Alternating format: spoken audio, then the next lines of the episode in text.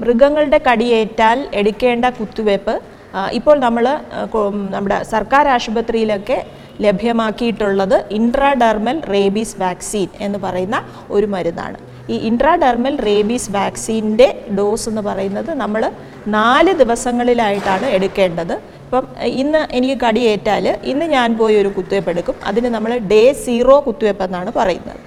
ഈ ഇന്നത്തെ ദിവസം തുടങ്ങി നാളെ ഒന്നൊന്ന് കണക്കാക്കി മൂന്നാമത്തെ ദിവസം ഡേ ത്രീ ഡേ ത്രീയിലാണ് രണ്ടാമത്തെ കുത്തിവയ്പ്പ് എടുക്കേണ്ടത് മൂന്നാമത്തേത് ഏഴാമത്തെ ദിവസവും നാലാമത്തെ കുത്തിവയ്പ്പ് ഇരുപത്തെട്ടാമത്തെ ദിവസവും. ഇങ്ങനെ day zero day three day seven day twenty eight ഇങ്ങനെ നാല് ദിവസങ്ങളിലായിട്ടാണ് കുത്തിവയ്പ് എടുക്കേണ്ടത് ഓരോ ദിവസവും നമ്മൾ രണ്ട് കൈകളിലായിട്ടാണ് കുത്തിവയ്പ് എടുക്കുന്നത് അത് പോയിന്റ് വൺ എം എൽ ആണ്. ഈ തൊലിക്കകത്തോട്ടാണ് ഈ കുത്തിവയ്പ് എടുക്കുന്നത്. അപ്പോൾ ഇതാണ് ഇൻട്രാഡെർമൽ റേബീസ് വാക്സിൻ ഇതുപോലെ തന്നെ നേരത്തെ നമ്മൾ കൊടുത്തുകൊണ്ടിരുന്നത് നമ്മുടെ മാംസപേശികളിലേക്ക് എടുക്കുന്ന കുത്തിവയ്പ്പാണ് ഇൻട്രാ മസ്കുലർ റേബീസ് വാക്സിൻ എന്നാണ് ഇതിന് പറയുന്നത്. അപ്പോൾ ഇപ്പോൾ ഐ ഡി ആർ വിയിലേക്ക് നമ്മൾ മാറിയപ്പോൾ മാറാനുള്ള പ്രധാനപ്പെട്ട കാരണം എന്ന് പറയുന്നത് നമുക്ക് ഇൻട്രാ മസ്കുലർ റേബീസ് വാക്സിൻ കൊടുക്കുന്ന മരുന്ന് അതായത് ഇപ്പോൾ ഒരു എം എൽ മരുന്നാണ് അതിന് വേണ്ടത്.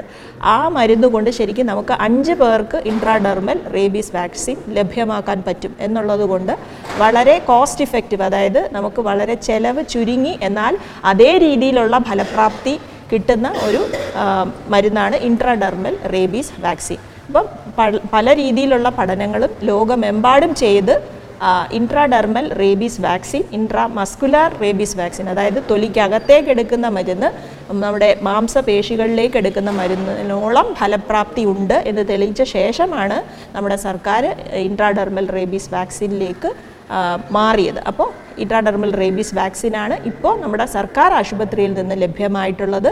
അത് നാല് ഡോസ് കുത്തിവയ്പ്പാണ് നാല് ദിവസങ്ങളിലായിട്ട് രണ്ട് കൈകളിലുമാണ് നമുക്ക് കുത്തിവയ്പ്പ് എടുക്കേണ്ടത് മൃഗങ്ങളുടെ കടി ഏൽക്കുമ്പോൾ ഈ നമ്മുടെ മുറിവിന്റെ കാഠിന്യം അനുസരിച്ച് പ്രത്യേകിച്ച് ഇപ്പം മൃഗങ്ങൾ കടിക്കുമ്പോൾ ആഴത്തിലേക്ക് മുറിവുണ്ടാകും. ഈ മുറിവുകളിൽ നിന്ന് ചോര ഒലിച്ചിട്ടുണ്ടെങ്കിൽ അല്ലെങ്കിൽ നമ്മളുടെ ഇപ്പം വായുടെ ഉള്ളിലേക്ക് എന്തെങ്കിലുമാണ് ഈ സലൈവ മൃഗങ്ങളുടെ ഉമിനീര് തെറിച്ചോ അല്ലെങ്കിൽ കണ്ണിലേക്ക് തെറിച്ചോ ഇങ്ങനെയൊക്കെ ഉള്ള മുറിവുകൾ നമ്മൾ അല്ലെങ്കിൽ ഇങ്ങനെയൊക്കെ ഉള്ള എക്സ്പോഷേഴ്സ് ഇങ്ങനെയൊക്കെ സംഭവിക്കുന്നതിനെ നമ്മൾ കാറ്റഗറി ത്രീ എക്സ്പോഷർ അല്ലെങ്കിൽ കാറ്റഗറി ത്രീ മുറിവുകൾ ആയിട്ടാണ് കണക്കാക്കുന്നത്.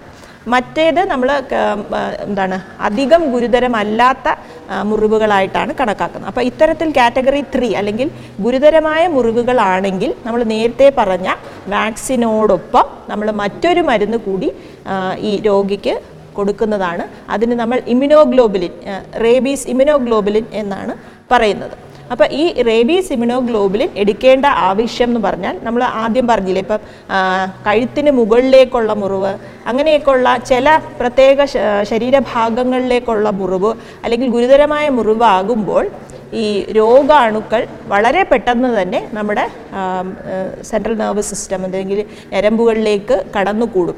അപ്പോൾ ആ, ഒരു കാലയളവ് നമ്മൾ സാധാരണ വാക്സിൻ കൊടുക്കുമ്പോൾ അതിന്റെ പ്രതിരോധ ശക്തി കിട്ടാൻ വേണ്ടി ഏഴ് ദിവസം എടുക്കും. അപ്പോൾ ഈ ഒരു ഏഴ് ദിവസത്തിനുള്ളിൽ ഈ രോഗാണു മനുഷ്യന്റെ ശരീരത്തിലേക്ക് അല്ലെങ്കിൽ നമ്മളുടെ ഞരമ്പുകളിലേക്ക് കയറാതിരിക്കാൻ വേണ്ടി നമ്മൾ കൊടുക്കുന്ന മരുന്നാണ് റേബീസ് ഇമ്യൂണോഗ്ലോബുലിൻ ഗുരുതരമായ മുറിവുകൾക്ക് ഈ മരുന്ന് കൊടുക്കേണ്ടതാണ്. അപ്പോൾ ഈ മരുന്ന് രണ്ട് രീതിയിലാണുള്ളത്. ഒന്ന് നമ്മുടെ കുതിരകളിൽ നിന്ന് ഉൽപ്പാദിപ്പിക്കുന്ന മരുന്നാണ്. അത് ഇക്വൈൻ റേബീസ് എമനോഗ്ലോബുലിൻ എന്നാണ് പറയുന്നത്. അപ്പോൾ ഈ കുതിരകളിൽ നിന്ന് എടുക്കുന്നതിന്റെ കാരണത്താൽ ചില ആളുകളിൽ ഈ മരുന്ന് അലർജി ഉണ്ടാക്കും. അപ്പോൾ അതുകൊണ്ട് നമ്മൾ ഇക്വൈൻ റേബീസ് ഇമ്യൂണോഗ്ലോബുലിൻ കൊടുക്കുമ്പോൾ നമ്മളൊരു ടെസ്റ്റ് ഡോസ് കൊടുത്ത ശേഷം മാത്രമേ അത് കൊടുക്കാറുള്ളൂ. മറ്റേത് മനുഷ്യരിൽ നിന്ന് എടുക്കുന്നതാണ് അതിന് അലർജിയില്ല പക്ഷേ അതിന്റെ വില താരതമ്യേന വളരെ കൂടുതലായതുകൊണ്ട് സാധാരണഗതിയിൽ ആദ്യം നമ്മൾ equine rabies immunoglobulin test dose എടുത്ത് കൊടുക്കുകയാണ് ചെയ്യുന്നത്. ഈ മരുന്ന് നമ്മൾ മുറിവിന് ചുറ്റുമാണ് കൊടുക്കുന്നത് കുത്തിവെക്കുന്നത്. ഈ മരുന്ന് ഗുരുതരമായ ഒരു മുറിവിന് വളരെ അത്യാവശ്യമായിട്ട് എടുക്കേണ്ടതാണ്.